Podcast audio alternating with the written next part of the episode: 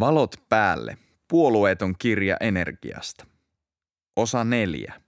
Liikenne. Ohi kiihdyttävän kuorma-auton jättämä musta pöllähdys hämää. Viattoman näköisinä kaistat täyttävät henkilöautot ovat raskasta liikennettä merkittävämpi päästölähde ja energiankuluttaja.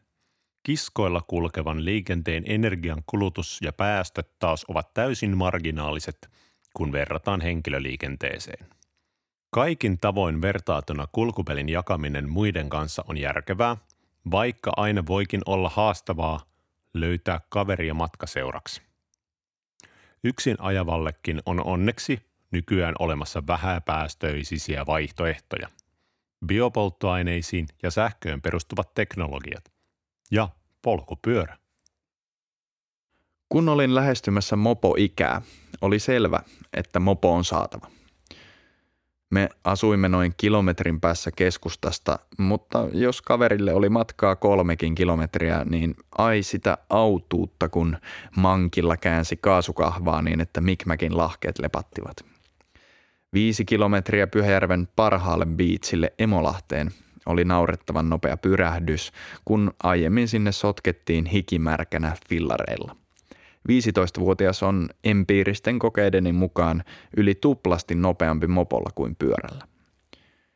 Meistä jokainen tietää, että olisi kaikin tavoin hyvä kävellä töihin.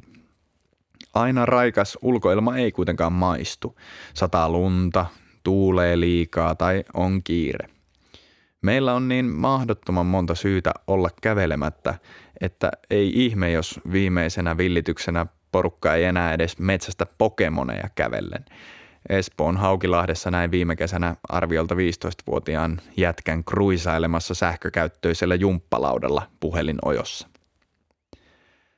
Ruotsalainen äärettömän taitava tieteen popularisoija ja kansainvälisen terveyden professori Hans Rosling kertoo todella selkein esimerkein TED-konferenssin videolla, miksi polkupyörä on ensimmäisiä hankintoja – jonka ihminen haluaa tehdä. Rosling lataa vastaan sanomattomalla tavalla faktaa todella hyvissä puheenvuoroissaan. Vedenhakureissut hoituvat nopeasti pyörällä polkien. Sinä kävelet noin viisi kilometriä tunnissa, mutta polkupyörällä pääset melko helposti neljä kertaa nopeammin. Kahden tunnin reissu viekin vain puoli tuntia. Lisäksi saat tuotua ehkä tuplamäärän tavaraa, jolloin joka toinen reissu jää tekemättä. Lapset voivat istua koulussa, kun muu työ hoituu nopeammin. Työt on edelleen tehtävä, mutta polkupyörän kanssa aikaa jää muuhunkin ja positiivinen kierre on valmis. Jollei polkupyörä tai joukkoliikenne innosta, voi kohtuullisen hyvällä omalla tunnolla hankkia sähköauton. Sähköauto kuluttaa paljon vähemmän energiaa ajokilometrillä kuin perinteiset peltihevoset. Silti siirtyminen sähköautoiluun itse asiassa hieman kasvattaa energiantuotannon tarvetta Suomessa. Jos tieliikenne sähköistettäisiin, me säästäisimme kerta heitolla karkeasti 30 terawattituntia energiaa. Se olisi vähän vajaa kymmenys pois aivan kaikesta energiankulutuksesta Suomessa.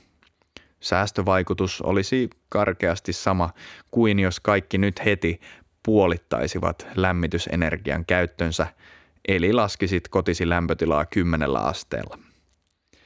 Toki voisimme vaihtoehtona sammuttaa kaikki kotien sähkölaitteet, siis aivan kaikki valot, liedet, saunat ja jääkaapit sammuksiin lopullisesti. Sekään ei säästäisi kuin kolmasosan siitä, mitä liikenteen sähköistäminen saisi aikaan. Liikenteen sähköistäminen säästäisi energiaa siksi, että sähkömoottori on paljon polttomoottoria energiatehokkaampi laite. Sähköisen liikenteen vallankumouksen tiimellyksessä nykyään lähinnä Venäjältä hankittava öljy korvattaisiin lähinnä kotimaassa tuotettavalla sähköllä. Sähkön käyttö lisääntyisi kymmenyksellä, mutta silti ilmasto kiittäisi, kun öljyn sijaan ajaisimme vähäpäästöisellä sähköllä. Katsotaanpa tätä hieman tarkemmin. Autot, joiden voimanlähteenä on bensiini, kuluttavat keskimäärin 70 kilowattituntia sadalla kilometrillä. Diesel kuluttaa vain hitusen vähemmän, noin 65 kilowattituntia. Varsinainen ero saadaan aikaan, kun vaihdetaan käyttövoimaksi sähkö. Kulutus putoaa viidennekseen. Itse asiassa sähköautot ovat tyyppiesimerkki siitä, kuinka isoilla asioilla on merkitystä. On tragedia, että monesti isot asiat ovat monimutkaisia, eikä niistä keskustella. Suurten asioiden sijaan keskustellaan sitten latureista ja siitä, montako grammaa pensa-autot saavat päästää missäkin veroluokassa. Siis bullshit. Pitäisi ajatella isommin. Joskus täytyy mennä kauemmas.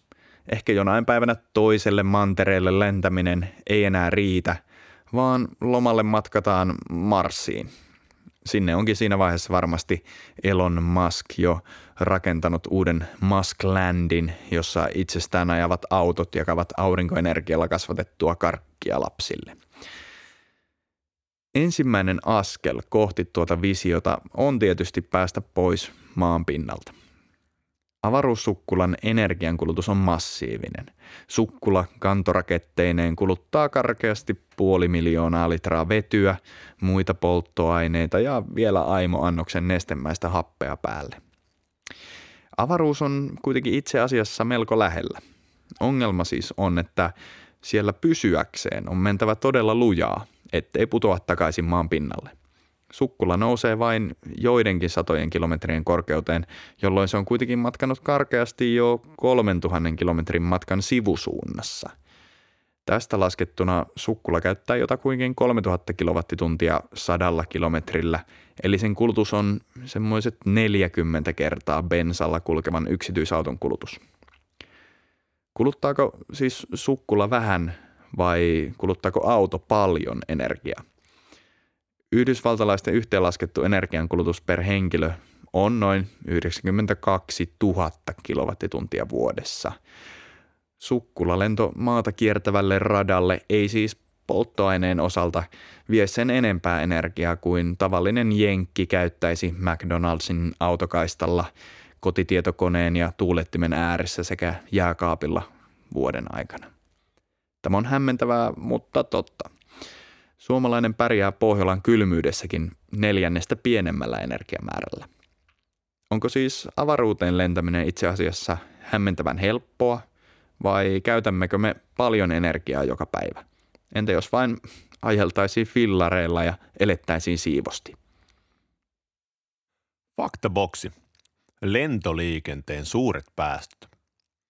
Kaukolennoilla jotka lennetään täydemmillä koneilla kuin lyhyet lennot, energia kuluu noin 45 kilowattituntia sadalla kilometrillä henkilöä kohden.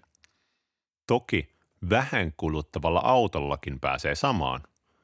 Lyhyillä, hieman väljemmillä kotimaan lennoilla matkustajan energiankulutus 100 kilometriä kohden on yli kaksinkertainen.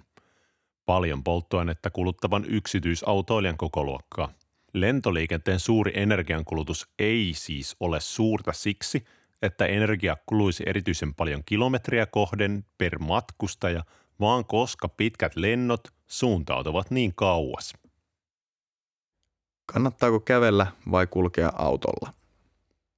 Aina yhtä luotettava populaarikulttuuri antaa meidän ymmärtää amerikkalaisten syövän paljon hampurilaisia, pelavan baseballia sekä jenkkifutista ja olevan siten myös suurempia kuin me suomalaiset keskimäärin.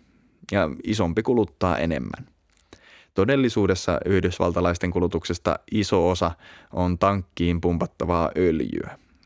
Erikoisinta on, että vaikka juuri amerikkalaiset uskovat voivansa vaikuttaa omaan kulutukseensa, he ovat muihin kansallisuuksiin verrattuna hyvin sinut kulutuksensa kanssa. Yleistäen heitä ei haittaa kuluttaa paljon. No, jospa jenkit vain tarvitsevat uskottavan esikuvan. Kalifornian kuvernöörinäkin politiikassa vaikuttanut Arnold Schwarzenegger on koettanut usuttaa sekä amerikkalaisia että kiinalaisia syömään vähemmän lihaa osana laajempaa agendaansa ilmastonmuutoksen torjumisen puolesta – Toisaalta pitäähän Terminaattorilla pieniä paheitakin olla. Sähköauton ja ilmeisesti useamman muun urheiluauton lisäksi iso arska omisti seitsemän hummeria, kunnes luopui muista paitsi yhdestä, jonka hän muunsi käymään biopolttoaineella. Mutta kyllä meiltäkin löytyy. Tampereen oma poika menestyvä elämäntapa valmentaja ja kuntosaliyrittäjä Jari Bull Mentula lienee sopiva esitaistelija, kun halutaan laskea, voisiko kooltaan suuri ihminen kuluttaa vähemmän energiaa. Miksi otan juuri Mentulan esimerkiksi? No, Bull antaa sopivan ymmärrettävän ylärajan ihmisen energiankulutukselle – aika suurella todennäköisyydellä sinun kehosi kuluttaa vähemmän energiaa kuin kehonrakentajan oma temppeli. Mentula painaa kilpailukauden ulkopuolella noin 140 kiloa. Bull syö paljon. Huippuunsa viritetty lihaksisto vaatii ruokaa. Lihasten kasvattamiseksi Mentulakin syönee massaa kasvattaessaan reilusti yli tarpeensa – Lihastohtori-blogissa sopivaksi ylisyömiseksi on arvioitu esimerkiksi 500 kilokaloria päivässä, joten käytetään sitä tässä laskennassa hyödyksi. Koska voimaurheilun intensiteetti on kova, sanotaan, että kilokaloreita menee päivässä yhteensä karkeat 5500, neljän tunnin treeni, 12 tunnin yrittäjän työ ja vapaa-aika sekä loput kahdeksan tuntia unta – Mentula kuluttaa siis pyöreästi 7 kilowattituntia energiaa päivässä. 80 kiloinen kukkakeppi kuluttaa päivässä puolet tästä. 7 kilowattituntia on sama määrä energiaa kuin vajaassa litrassa bensaa. Jos Bull päättäisi rutistaa ruokansa kouriensa välissä suoraan öljyksi, mikä kuulostaa mahdolliselta, pääsisi hän syömällään energialla äitini oppelilla noin viiden kilometrin matkan Nekalan salilta Pyynikin rantaan ja takaisin joka päivä. Tässä alkaa toisaalta olla jo niin monta muuttujaa, että on aika tarkastaa, onko seitsemän kilowattituntia päivässä sinne päinkään oikea arvio. Kirjassa Sustainable Energy Without the Hot Air Professori David J.C. McKay arvioi, että päivittäinen energiankulutus on 80-kiloiselle kaverille noin 4 kilowattituntia päivässä. Mentulan tapauksessa energia kuluisi isomman elopainon vuoksi noin 6,5 kilowattituntia päivässä. Kevyehkö rasitus, kuten rauhallinen kävely, kuluttaa isolla miehellä parisataa kilokaloria tunnissa. Kävely on kuitenkin melko hidasta. Jos Bull kiihdyttäisi 140 kilon massansa varsin reippaaseen 10 kilometriä tunnissa hölkkään ja kuluttaisi tässä vauhdissa reippaasti enemmän kuin keskimäärin salilla, saataisiin kilometrikulutukseksi noin 100 kilokaloria. Tämä tekee karkeasti yhden kilowattitunnin kymmenesosan kilometriä kohden. Opelihan kuluttaa reilusti enemmän, yli puoli kilowattituntia kilometrille, vaikka koettaisin parhaani mukaan ajaa energia tehokkaasti. Taru ei kuitenkaan lopu tähän. Mentulan polttoaineen ruoan, samoin kuin bensiinin raaka-aineen öljyn, tuotanto kuluttaa energiaa. Öljyn tuotanto syö noin 6 prosenttia öljystä, eli öljyn tuotanto on melko tehokasta. Ihmisen kehon polttoaineen eli ruoantuotannon energiakulutus taas riippuu paljon siitä, mitä syöt. Mentula sanoo syövänsä lähinnä perinteistä ruokaa, kuten kanaa ja rajuustoa. Vedetään hieman mutkia suureksi ja sanotaan, että miestä eteenpäin vievät ateriat koostuvat täysin näistä aineksista. Ravintoarvot tällä ruokavaliolla tuskin täyttyvät, mutta tämä on laskennallinen esimerkki, ei ravintosuositus. Esimerkissämme Bull syö vain kanaa ja juustoa. Jokaista kanan rintapille kaloria kohden täytyy kuluttaa seitsemän kaloria tuotannossa, muun muassa broilerien ruokinnassa. Kana juustodietin vuoksi 7 kilowatin kulutus vaatii yli kymmenkertaisen panostuksen alkutuotannossa, mikä on tietysti laskettava mukaan suuren ihmiskulkijamme energian kulutukseen. Näillä oletuksilla todellinen hölkkäävän lihan syöjä Mentulan energiajalanjälki on jo lähes kilowattitunti jokaista kilometriä kohden.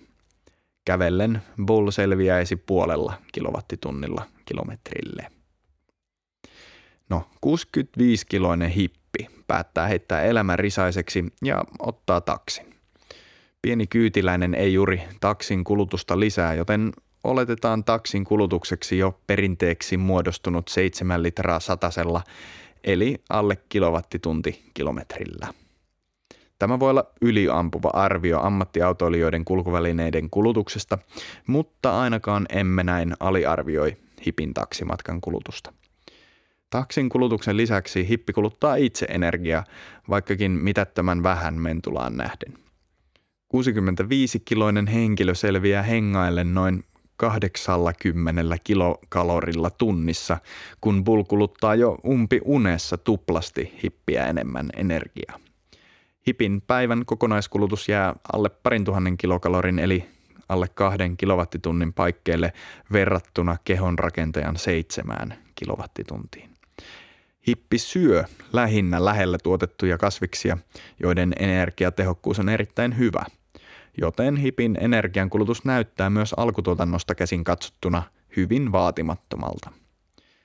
Taksissa kevyen kyytiläisen parin kilowattitunnin kulutus häviää autoradion kohinaan. Bull hölkkää samaan suuntaan suurelle miehelle uskomattomalta kuulostavaa neljän tunnin maratonvauhtia. Kumpi nyt siis kuluttikaan enemmän energiaa? Hippi takseineen kuluttaa 0,7 kilowattituntia kilometrillä, kun mentula kuluttaa juosten lähes kilowattitunnin kilometriä kohden.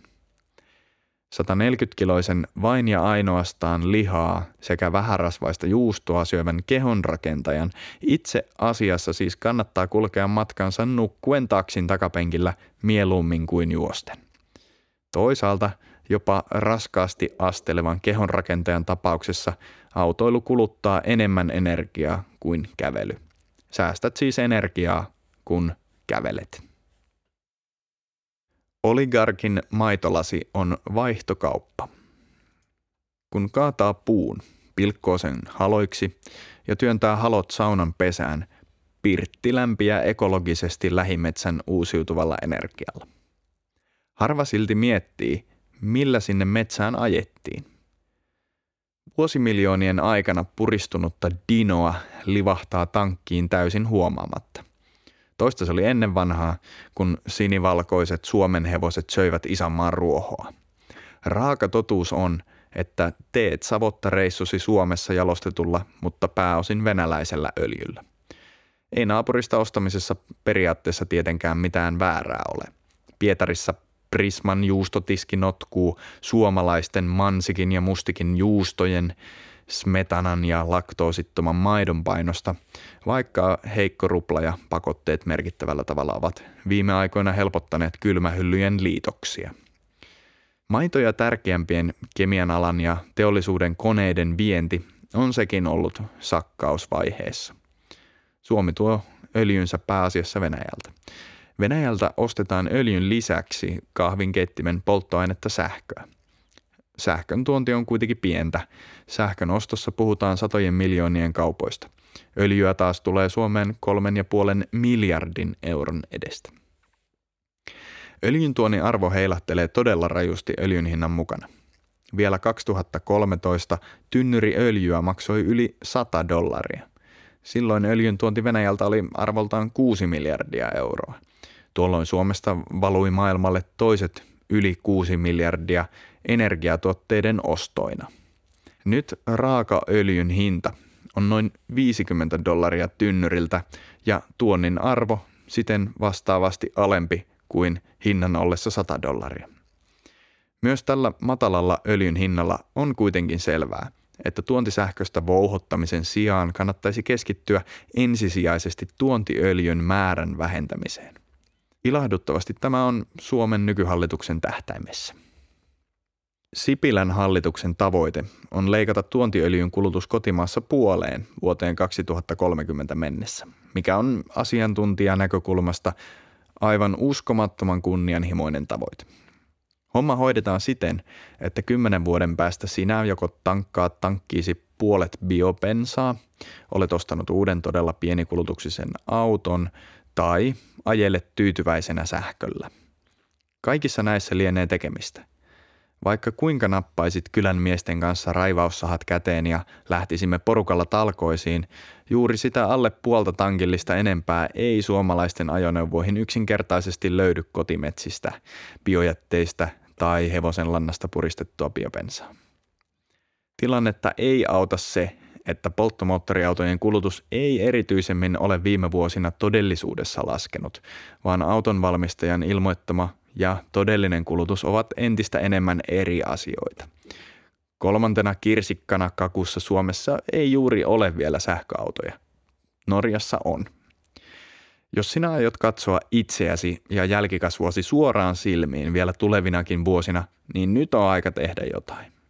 Mitä se jotain sitten voisi olla? No, nyt suurin osuus sähköstä sekä kaukolämmöstä saadaan juuri puusta. Jos kaikki nykyisen lisäksi liikenevä biomassa tungetaan tankkeihin ja lisäksi vielä rakennetaan valtava sähköautoarmeija, niin mistä tämä kaikki energia saadaan? No, onneksi yhtälö ei vaikuta aivan mahdottomalta, kun vain päättäjät ovat tilanteen tasalla.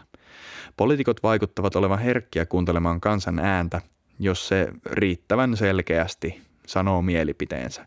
Vaikka välillä muuta väitetään, niin haluan uskoa, että kyllä vielä Esson baarin kyläneuvosto päättää asiat Suomen maassa. Seuraavaksi kansanparlamentti kuulolle. Saatte eväitä päätöksentekoon. Faktaboksi.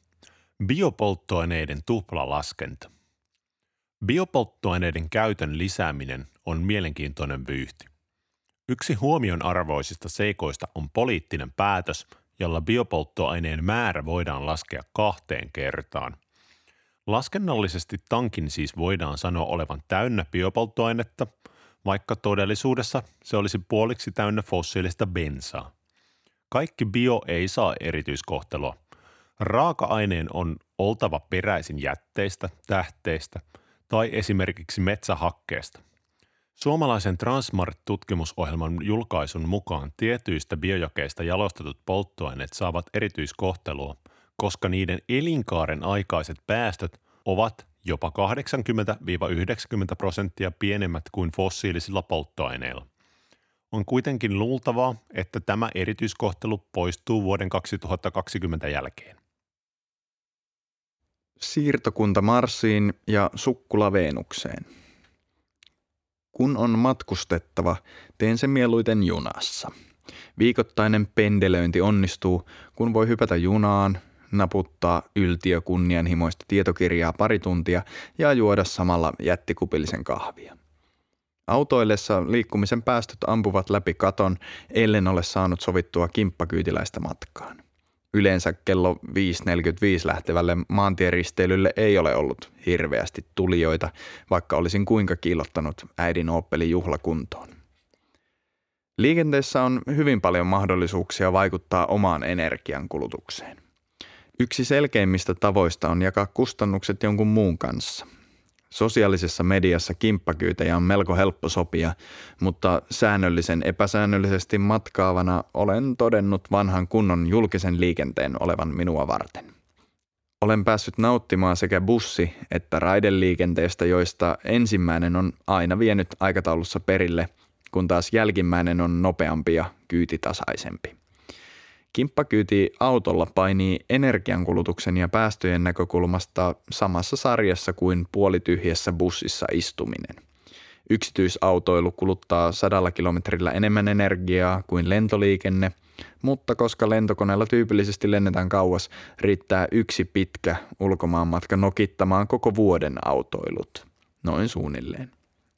Maukkaimmat asiat, kuten Aasian loma, ovat kaikkein pahinta ympäristölle, ainakin nykypolttoaineilla. Kotimaan lennot ovat kuitenkin vain alle parin prosentin siivu suomalaisten liikkumisesta, saman verran kuin ihmiset istuvat vaikkapa taksissa.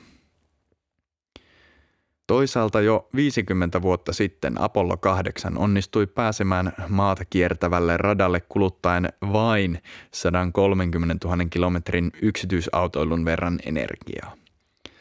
Vaikka ekologisesta elämäntyylistään tunnettu Leo Stranius ottaisi tuon vanhan raketin alleen ja päräyttäisi kansainväliselle avaruusasemalle huomenna, hänen avaruusmatkailunsa energiankulutus jäisi samoihin lukemiin kuin kymmenen keskiverto suomalaisen kulutusliikenteessä vuoden aikana. Ajattelen tätä ja aivoni kääntyvät ympäri joka kerta. Kymmenen ihmistä fillaroimassa vuoden verran paikasta toiseen autoilun sijaan – ja voisimme lähettää yhden suomalaisen maata kiertävälle radalle ilman energiajalanjälkiseuraamuksia. Raketin ja siten Straniuksen päästöt muuten käsittääkseni jäisivät paljon autoilua pienemmiksi. Raketin polttoaine ainakin nykypäivänä koostuu monesta ainesosasta ollen kuitenkin suurelta osin vetyä, jonka palaessa syntyy vain vesihöyryä. Sen sijaan Straniuksen rakettiseikkailu olisi kylmää kyytiä verrattuna sähköautoilijaan. Faktaboksi. 50 kuoleman tähteä. Sukkulan energiankulutus ei päätä huimaa, mutta ihmiskunnan tulevaisuus toisilla tähdillä ei tietenkään voi olla parin sukkulan varassa. Tarvitaan jotain suurempaa. Tähtien sodan pahikselta jäi ehkä myös jotain hyvää jälkipolville, nimittäin varsin käyttökelpoisen oloiden malli keinoplaneetan rakentamiseen. Kuolontähti on melko suuri, mutta ei niin mahdottoman suuri. Sen säde on vain 120 kilometriä, kun esimerkiksi kuun säde on kolme ja puoli tuhatta kilometriä. Riittäisikö meillä materiaalia rakentamaan oma tekokuu? Helposti. Koska suurin osa maan massasta on rautaa, saataisiin planeetan omista resursseista tehtyä pari miljoonaa kuolontähteä. Ehkä vielä oman maapallon tyhjentämistä fiksumpaa olisi louhuja rautaa vaikkapa kuusta. Kuun rauta ytimestä – irtoaisi tarpeeksi materiaalia reiluun 50 kuolon tähteen. Tähtien sodasta opittuna jo yksikin olisi merkittävä etu omassa avaruusarmaadassamme. Yhden kuolontähden rakentamiseen menisi kuitenkin neljä ja puoli tuhatta vuotta, jos koko maailman nyt käyttämä energia suunnattaisiin kuolontähden tarvitseman teräksen valmistamiseen. Aivan järkyttävän matala kulutus. Olin työmatkalla helteisessä Kairossa, kun aloin ajatella sitä, kuinka riippuvaisia olemme öljystä. Kairon kaduilla tuntui, että kaupungin jokainen ihminen oli liikkeellä samaan aikaan. Vanhaa autokantaa vilisi ohi edestä, takaa ja molemmilta sivuilta. Ikivanhoja malleja katukuvassa edusti ainakin Lada, kun taas uutuuttaan kiiltelivät muun muassa Nissan ja Kia. Etsin katseellani tuttua ja turvallista äidin Opelin linjakasta muotoa turhaan. Lähes kaikkien vanhojen uusien autojen kulmat olivat rutussa, lasit pirstoutuneet. Sen verran lähikosketusta oli tarjolla jatkuvasti kaistaa vaihtavien sankarikuskien mittelössä. Suurin osa ajoneuvokannasta Kairossa on hyvin vanhaa ja ilmeisen edullisesti hankittua. Vanhan autokannan vuoksi päästöt ovat kovat eikä ilmanlaadussa ole hurraamista. Itse olin Kairon kaupungin uudemmalla puolella, mutta sielläkin ilmassa tuoksui pakokaasun tuoksu, joka teki aavikon kuivan ilman entistä vaikeammaksi hengittää. Ilmanlaadun parantamisessa liikenteellä onkin merkittävä rooli. Miten se parannisikaan, jos autot olisivat uusia tai kulkisivat sähköllä? Suoraan vetoakseliin kiinnitetylle mäntäkoneelle on muitakin vaihtoehtoja kuin täyssähköauto – Suomen oloihin haikaillaan usein sähköautoa, jolla kärjistetysti pitäisi päästä Helsingistä Rovaniemelle ja takaisin yhdellä latauksella. Olisihan tuo hienoa. Ympäristöystävällistä, mutta realistista tarjontaa on kuitenkin autokauppojen vitriineissä ja maanteille jo tarjolla. Sanon vain kaksi sanaa. Opel Ampera – Tämä ei todellakaan ole mikään Opel-mainos. Olen viimeisen vuoden aikana joutunut vaihdattamaan molempien takaovien johdotukset siihen Astraan jo laajan. Silti vuoden autoksi vuonna 2012 Geneven legendaarisessa autonäyttelyssä valittu Ampera on malliesimerkki sähköauton ja polttomoottoriauton parhaita puolia yhdistävästä kompromissista.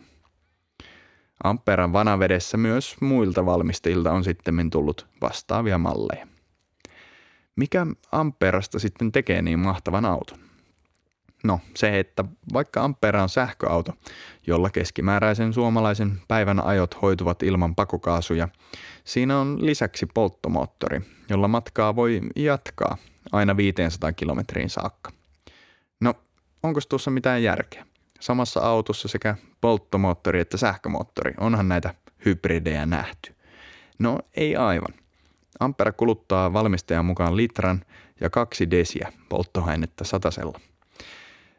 Toki tähän sisältyy odotus sähkölle suotuisista ajoolosuhteista. Ampera kulkee kuitenkin aina sähköllä ja polttomoottori vain lataa akkua tarvittaessa. Käytännössä Amperan kyydissä on siis aggregaatti, jolloin päivittäiset ajot hoituvat sähköllä ja mökkimatkat aggregaatilla. Kuten kaikissa sähköautoissa, auton hinta on suolaisempi kuin normaalin bensa-auton, mutta päivittäin joitakin kymmeniä kilometrejä ajavalle ostos voi olla järkevä. Toki, jos tiedät, että ajat hyvin harvoin satojen kilometrien matkoja, voit ihan hyvin tehdä ne myös täyssähköautolla, kun pysähdyt lataamaan välillä Kantamia löytyy Nissan Leafin 145 kilometrin talvikantamasta aina Teslan lippulaivamallin karkeasti 270 kilometrin suorituskykyyn kotimaan 20 asteen pakkaskelissä.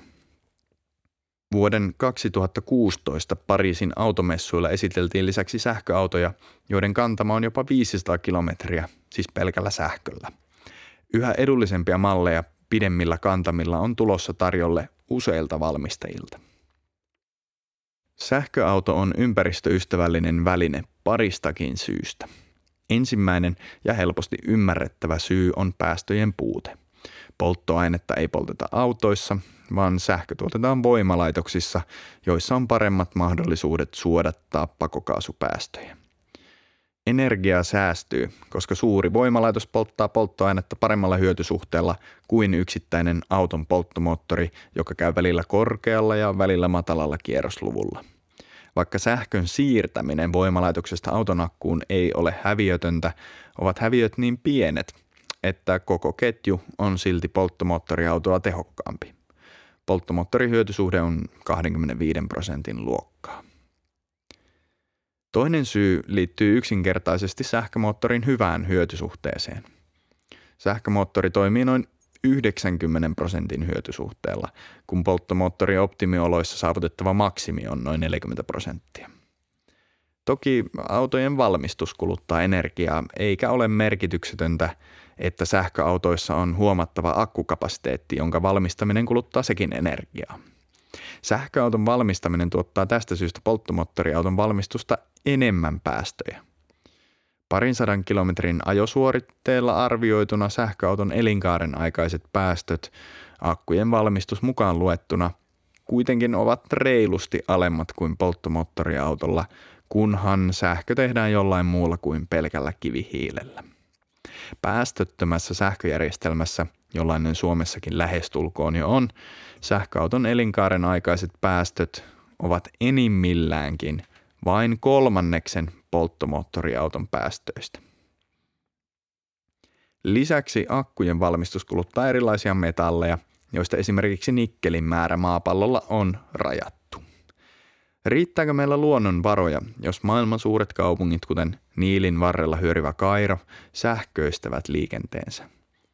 Ainakin joidenkin arvioiden mukaan vastaus on haasteesta huolimatta varovainen kyllä – Miksi sitten sähköautojen sanotaan olevan halvempia käyttöä? Sähkö maksaa 12 senttiä per kilowattitunti, eli 1,2 euroa 10 kilowattitunnilta. 10 kilowattituntia taas on lähelle yhden bensiinilitran energiasisältö. Itse asiassa sähkö on siis lähes yhtä kallista kuin bensa, jonka hinta pyörii puolentoista euron paikkeilla. Sähköauto ei ole halvempi siksi, että sähkö olisi bensaa halvempi energiamuoto, vaan koska sähköauto kuluttaa niin paljon vähemmän energiaa. Loogista. Vety olisi totta kai vielä parempi.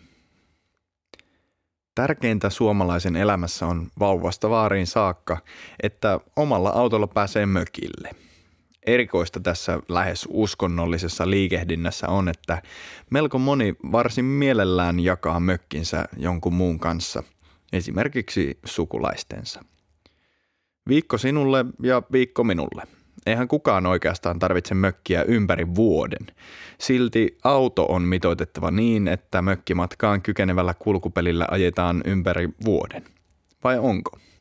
Itse asiassa markkinoille on tullut autonlainauspalveluita, joilla kuka tahansa voi saada pihassa seisovan autonsa hyötykäyttöön. Luulisi, että pidemmälle matkalle auton voisi lainata, kuten mökinkin voi vuokrata. On järjetöntä, että jopa kymmeniä tuhansia euroja maksava auto seisoo käyttämättömänä suurimman osan ajasta. Ellei autoa halua vuokrata, voi tällä hetkellä joko hankkia 100 000 euron Teslan tai varata mökkimatkaan puoli tuntia enemmän aikaa välipysähdykseen, jonka nykyiset keskisuuret sähköautot vaativat esimerkiksi tuollaisella 600 kilometrin matkalla. Oikeastaan kyse on ajattelun muutoksesta. Vaihdetaan pitkä toimintasäde parempaan ilmanlaatuun.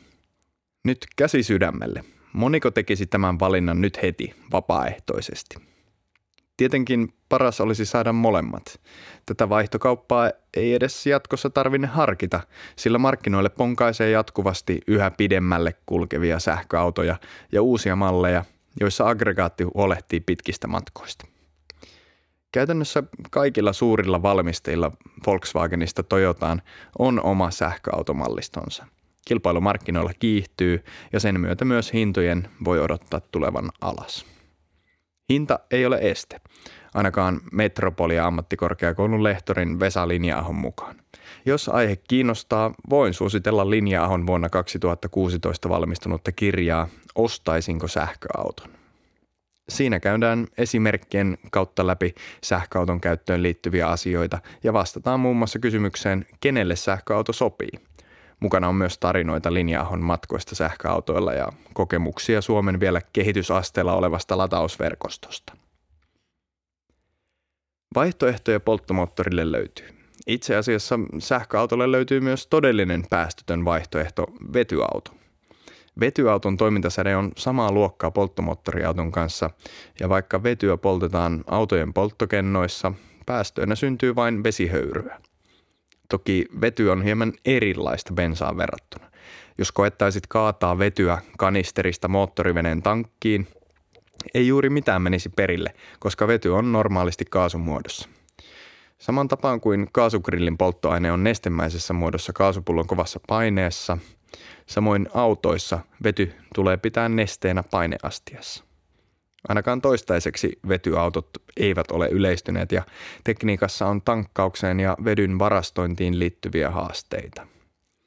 Tokiossa vetyasemien rakentaminen on aikataulusta jäljessä ja tankkauspisteitä on vielä hyvin vähän.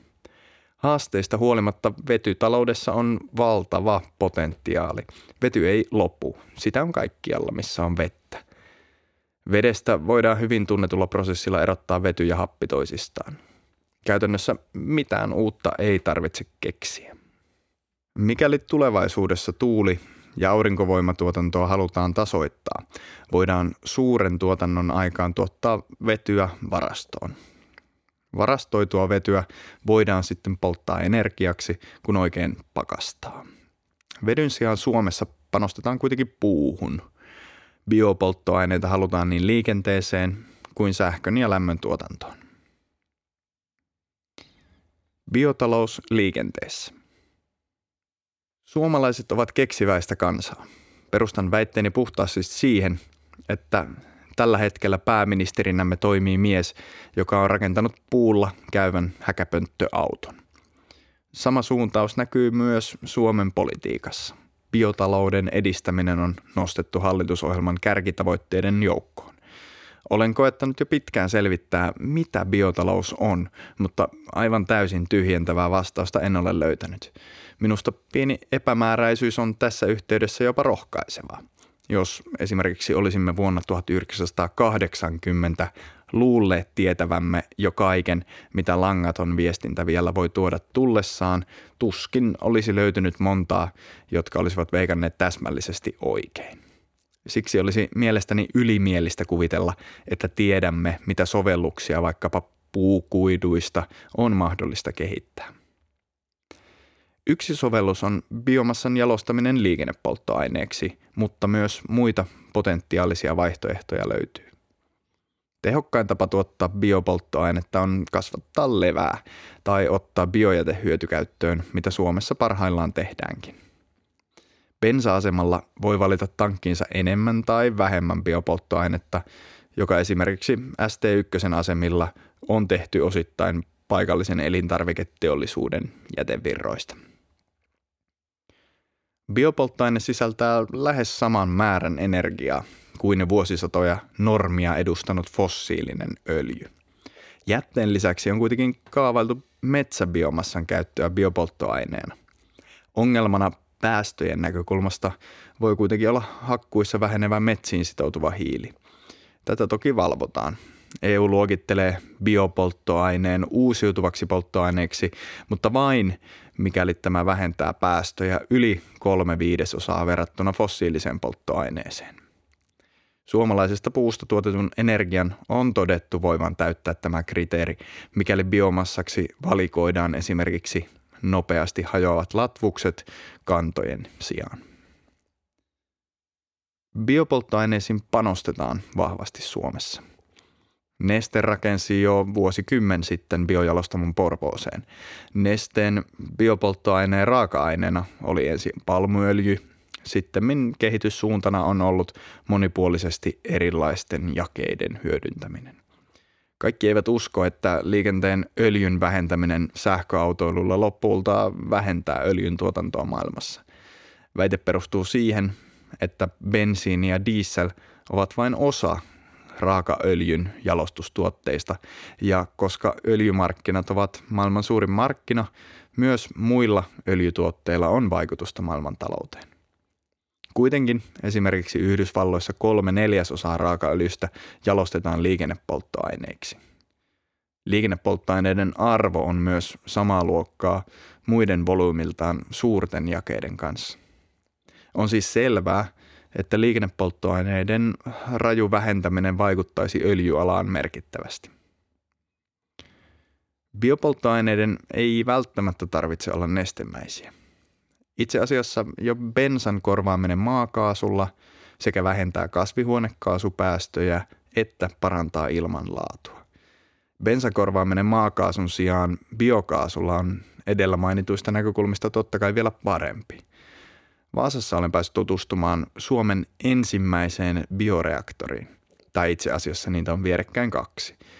Käytännössä homma toimii siten, että biojätteiden annetaan käydä – suuressa astiassa ja jäteyhtiö ottaa prosessista syntyvän biokaasun talteen. Kaasu sisältää paljon palavia ainesosia. Reaktorista jää prosessin jälkeen mädätysjäännös, joka voidaan kompostoida mullaksi. Biojätteiden hyödyntäminen tällä tavoin voi olla osa ratkaisu liikenteen fossiilisten polttoaineiden korvaamiseksi, vaikka kaikkeen biokaasu ei riittäisi. Vaasassa tuotettava biokaasu voisi riittää alueen linja-autoliikenteen lisäksi noin 1500 auton tarpeisiin. Suomessa ei ole laajaa kaasunjakeluverkkoa kuten Keski-Euroopassa, mutta meillä kaasu ja erityisesti biokaasuratkaisut syntyvät siten hajautettuina pienemmissä yksiköissä. Hajautetussakin tuotannossa on potentiaalia. Esimerkiksi hevosenlannan ohjaaminen energiakäyttöön voisi tuottaa jopa puolitoista terawattituntia lämpöenergiaa maatilojen käyttöön. Lämpömäärä, joka vastaa osapuilleen asumisen lämmön kulutusta Kainuun alueella. Ilmastomielessä biojätteen käyttö polttoaineena on järkevää puuhaa. Oli biomassan ilmastovaikutuksista mitä mieltä tahansa. Biojäte lahoaisi joka tapauksessa ja päästäisi saman määrän hiilidioksidia ilmakehään varsin lyhyellä aikavälillä. Biojätteen koko potentiaali on kuitenkin pieni verrattuna liikenteen öljynkulutukseen, saati valtion koko energiankulutukseen. Globaalilla tasolla puhutaan prosentin tai parin kokoluokasta, vaikka yksittäiset teollisuuden haarat voivat saada merkittävänkin osan energiastaan biojätteestä. Biojätteen hyödyntäminen siis toimii täydentävänä ratkaisuna ja suuret linjat vedetään muualla. Edes suurten salojemme päättymättömien korpien korjujäte ja muu biomassa ei kuitenkaan riitä kaikkeen. Jo nyt Suomen energiatarpeesta huomattava osa katetaan bioenergialla. Vaikka mediassa väitettäisiin mitä muuta tahansa, ei alan tutkijoiden kesken nähdäkseni ole epäselvyyttä siitä, etteikö Suomen metsissä olisi vain rajallinen määrä kestävästi kerättävää lisäkapasiteettia tarjolla. Metsissä on kyllä paljolta kuulostava määrä lisää puuta. Lisähakkuut kestävä potentiaali nykytilassaan on yli 20 miljoonaa kuutiometriä. Metsäalan oma arvio kestävän vuosittaisen käytön maksimista olisi 30 miljoonaa kuutiometriä enemmän kuin nyt. Tästä lisäyspotentiaalissa käytännössä kaikki menisi jo hallitusohjelman mukaiseen öljyn käytön puolittamiseen, mikäli se toteutettaisiin pelkästään metsäpohjaisella biopolttoaineella. Poliittisesti päätetty biopolttoaineiden tuplalaskenta tosin tarkoittaa, että sinun autosi tankissa ei ole 40, vaan vain parikymmentä prosenttia biopolttoainetta. Näin ollen lisäysmahdollisuuksia on vielä jäljellä. Toki metsiä voitaisiin hakata enemmänkin, mutta silloin metsät lähtisivät hupenemaan, jolloin ne eivät enää toimisi hiilinieluna, vaan päästöjen lähteenä. Jolle me itse ymmärtäisi puuttua tällaiseen kehitykseen, siihen puuttuisi EU. On jopa asiantuntijalausuntona esitetty, että Suomen kannattaisi käytön lisäämisen sijaan keskittyä kasvattamaan metsiä, mikä mahdollisen hiilidioksidin hinnan nousun myötä voisi sekin olla bisnestä. Samaan aikaan Suomessa halutaan rakentaa lisää metsäbiomassaa käyttävää teollisuutta ja kivihiilen käytön lopetuskin korvataan ainakin osittain puulla. Jokaisen näiden kohdalla puhutaan lisähakkuista miljoonien kuutiometrien koko luokassa. Jopa Suomessa puu on rajallinen resurssi. Maailman mittakaavassa tämä pätee vielä osuvammin. Mihin bioenergia sitten riittäisi? Toiset asiaa pohtineet ovat heitelleet ilmoille ajatuksia esimerkiksi biopolttoaineiden käytöstä ilmailussa. Lentopetroli on öljyjalosteista kaikkein keveintä. Öljyn jalostukseen liittyy kuitenkin kemiallisia lainalaisuuksia, joiden vuoksi öljystä ei voi jalostaa aivan mitä haluaa niin paljon kuin haluaa. Kaikkea biopolttoainetta ei voida jalostaa lentopetroliksi, sillä esimerkiksi bioöljyä tislattaessa syntyy myös muita jakeita kuin lentopetrolia.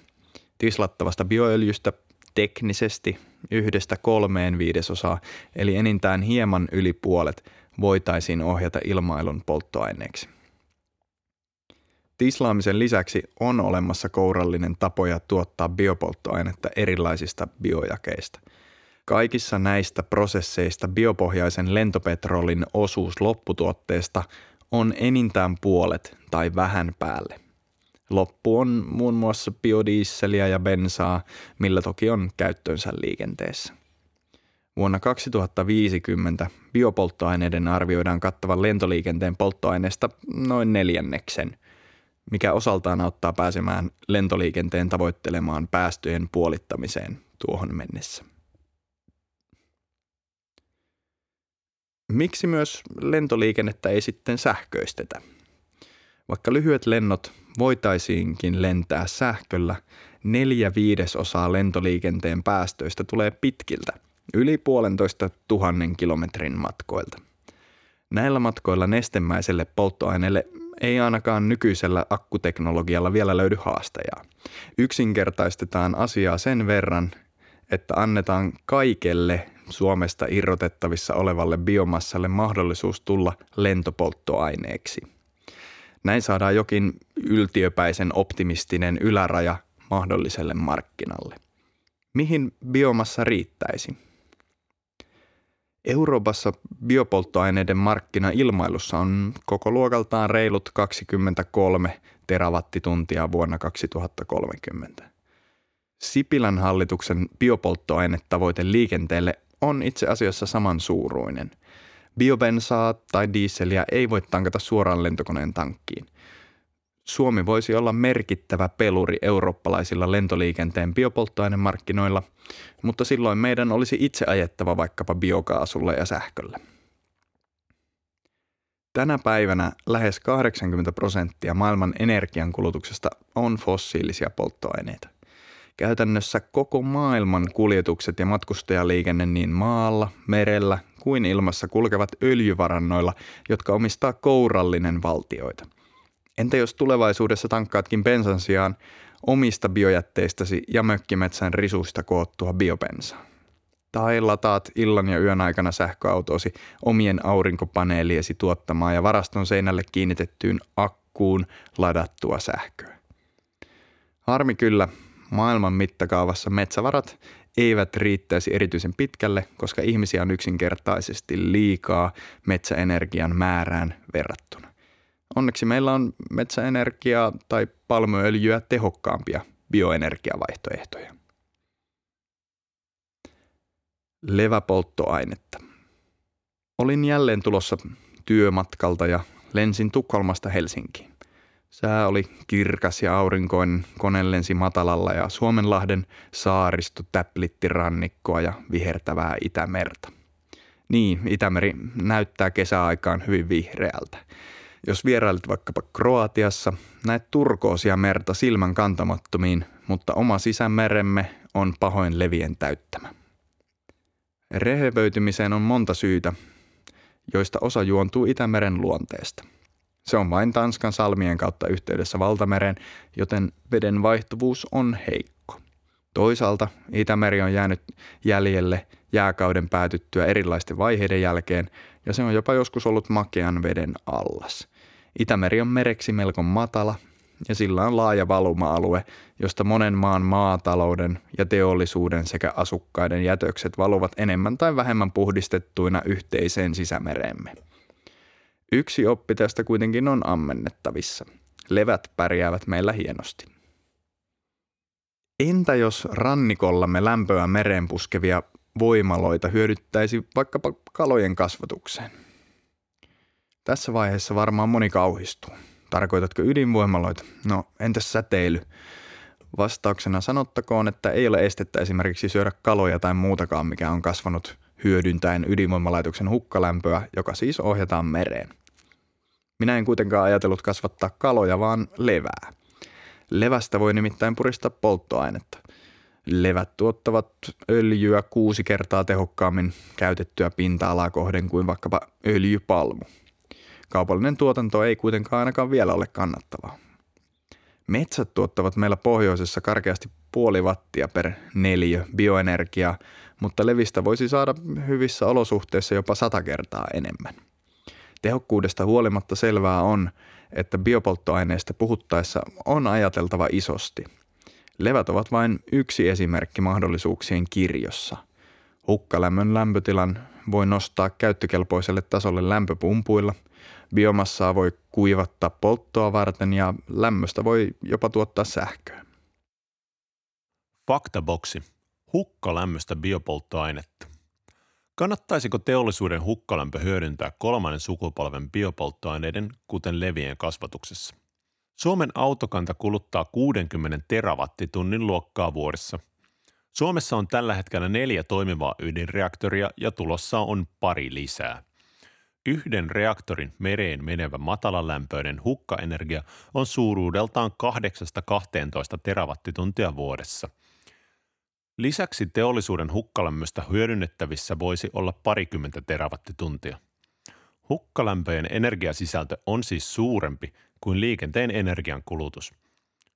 Hyödyntämällä näistä hukkalämmöistä pienikin osuus biopolttoaineen tuotannon lisäyksenä voitaisiin levillä saada aikaan merkittävä vaikutus liikenteen energialähteissä. Outojen autojen jättämät jäljet – Sähköautojen päästöttömyys tai päästöllisyys riippuu tietysti sen sähkön päästöistä, jota sähköauto käyttää. Yhdysvaltalaisen tutkimuksen mukaan itse auton ja akun tuotannon päästöt eivät kuitenkaan ole erityisen merkittäviä auton elinkaaren aikana.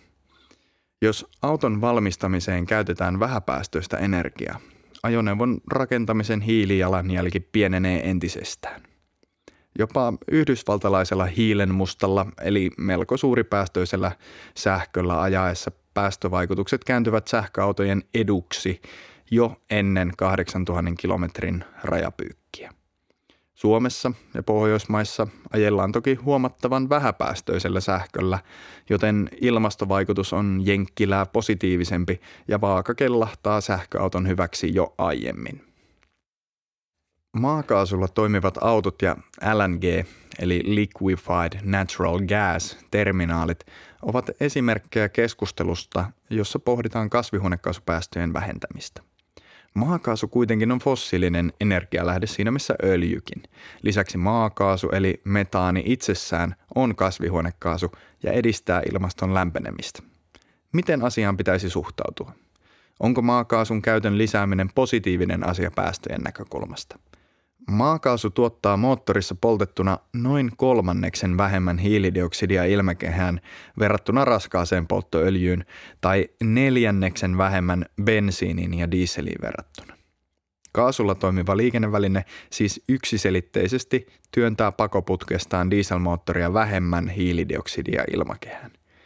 Toisaalta esimerkiksi liuskekaasuesiintymiä hyödynnettäessä osa tästä metaanista pääsee ilmakehään.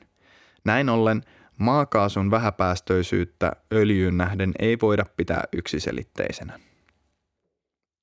Kaasuyhtiö Gasumin teettämän selvityksen mukaan Suomessa käytettävä maakaasu on pieneksi arvioitujen metaanipäästöjen vuoksi ilmastomielessä kivihiilen polttamista edullisempi vaihtoehto. Selvitys myös toteaa laskentaan liittyvän tulkinnanvaraisuuden. Päästöjen jyvittäminen eri energiamuodoille on hankalaa kentällä, jossa tuotetaan samaan aikaan öljyä, kaasua ja kenties kivihiiltä. Vertailu kivihiileen on järkevä, kun puhutaan energiantuotannon päästöistä. Mutta entä vertailu bensiiniin? Kun katsotaan energiamuotojen päästöarvoja per kilowattitunti, on selvää, että kivihiili loistaa kärkisijoilla kovimpana saastuttajana. Sähköauton ja polttomoottoriauton vertailua ei kuitenkaan suoraan voi tuosta tehdä. Luvuissa on paljon tulkinnanvaraa. Esimerkiksi maakaasun häviöprosentti, eli paljonko kaasusta pääsee ilmakehään metaania kaasuesiintymän ja kuluttajan välillä, vaihtelee lähteideni mukaan melkein nollasta kymmenykseen. Gasum ilmoittaa selvityksessä Suomen kaasun toimitusten häviöiksi luvun skaalan alapäästä puoli prosenttia. Luku on kuitenkin melko matala, kun sitä vertaa yhdysvaltalaisten lähteiden lukemiin. Suomalaisen bioetanolin hiilidioksidipäästöt ovat siis 150 gramman luokkaa kilowattituntia kohden. Lähinnä brasilialaista sokeriruokoetanolia ja hieman bensiiniä sisältävän seoksen päästöt kilometrillä ovat paljon pienemmät, vain noin 3 tai 40 grammaa hiilidioksidia kilowattituntia kohden. Keskimääräinen bensa-auto kuluttaa 0,7 kilowattituntia kilometrillä – näin ollen, mikäli samat tehot saataisiin suomalaisesta 100 prosentin bioetanolista, olisivat päästöt noin 105 grammaa hiilidioksidia per kilowattitunti. Tämä on siis samaa koko luokkaa suomalaisen sähkön tuotannon ja siten sähköauton polttoaineen päästöjen kanssa. Sähkömoottorin hyötysuhde on kuitenkin paljon mäntäkonetta parempi ja siten päästöt kilometriä kohdin jäävät sähköautolla ratkaisevasti bioautoa alhaisemmiksi. Norjan ja Ruotsin massiivisten vesivoimavarantojen puhdistaman sähkön päästöt ovat vielä Suomea alhaisemmat. Näin laskettuna myös sähköauton ympäristöystävällisyys Norjassa on vielä reilusti Suomeakin parempi. Toki asioissa on aina monta puolta, eikä hiilidioksidipäästöjen minimointia voi ehkä pitää kaiken politiikan perusteena, varsinkaan jos suunta joka tapauksessa on alaspäin ja jo lähtötaso on erittäin hyvä. Vähäpäästöisiä vaihtoehtoja vertailtaessa tulee jo ottaa huomioon vaikutukset kansantaloudelle ja kokonaisvaltainen yhteiskunnan etu. Faktaboksi. Tehokkaat ja kalliit levät. Levien kasvattaminen on Tanskassa yli kaksi kertaa tehokkaampaa maankäyttöä kuin biomassan viljely maalla. Toisaalta se on paljon kalliimpaa, eikä nykyteknologialla levä voi kilpailla metsäenergian kanssa biopolttoaineen raaka-aineena. Yhteenveto. Käytännössä kaikki tieliikenne Suomessa ja maailmalla perustuu öljyjalosteiden polttamiseen. Nyt käytössä olevien biopolttoaineiden lisäyspotentiaali Suomessa on rajallinen ja riittää kattamaan noin puolet öljyn käytöstä. Ainoastaan liikennekäyttöön ohjattuna kotimaiset biopolttoaineet riittäisivät kattamaan valtaosaan tieliikenteen kulutuksesta. Liikenteen lisäksi biojakeita halutaan kuitenkin myös esimerkiksi sähkön ja lämmön tuotantoon. Tieliikenteen sähköistäminen säästäisi kokonaisuutena merkittävästi energiaa – mutta muitakin vaihtoehtoja öljyriippuvuuden vähentämiseen on.